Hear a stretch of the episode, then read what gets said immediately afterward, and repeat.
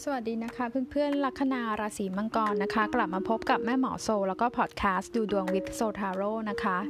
สัปดาห์ที่1ถึง7มิถุนายน 2563 นะคะ ขึ้นเดือนใหม่กันแล้วนะคะไพ่ประจำสัปดาห์ของคนลัคนาราศีมังกรนะคะ คุณได้ไพ่ The Star นะคะ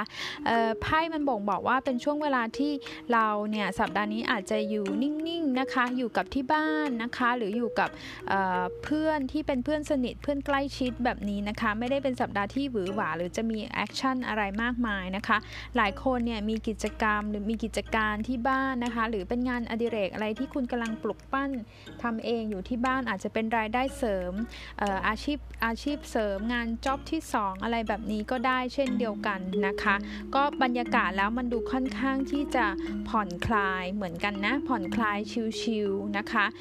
หรือถ้าคุณก่อนหน้านี้มีความเครียดอะไรมาเยอะเนี่ยสัปดาห์นี้แม่หมอคิดว่าคุณอยากจะอยู่บ้าน เพื่อที่จะพักผ่อนพักสมองอะไรแบบนี้มากกว่านะคะ ถามว่าถามว่าไปเที่ยวได้ไหมไปได้นะคะ ช่วงนี้เขาก็เริ่มผ่อนปลนแล้วใช่ไหมคะอาจจะไปที่ที่เห็นว่ามันเป็นที่ที่ใกล้ธรรมชาติที่ที่เงียบๆนะคะ สงบสงบอยู่กับคนครอบครัวใกล้ชิดอะไรอย่างเงี้ยของเราได้เหมือนกันนะคะถ้าถามในเรื่องของ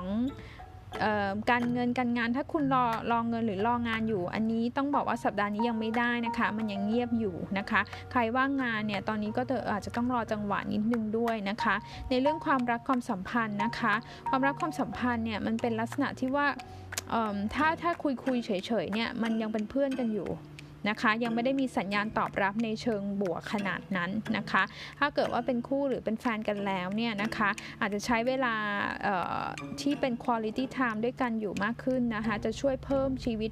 ช่วยเพิ่มชีวิตชีวาสีสันในความรักได้นะคะไพ่แบบนี้บางทีมันบ่งบอกด้วยนะว่าบางทีเราไม่ค่อยได้เจอแฟนหรือคู่เราเท่าไหร่ มันอาจจะมีความเหงาๆด้วยนะคะ ไพ่ Oracle นะคะ คุณได้ไพ่ Peace Peace คือความสงบสุขนะคะ มันสอดคล้องกับหน้าไพ่ The Star ทีเดียวเลยนะคะ ว่าสัปดาห์นี้เน้นอะไรที่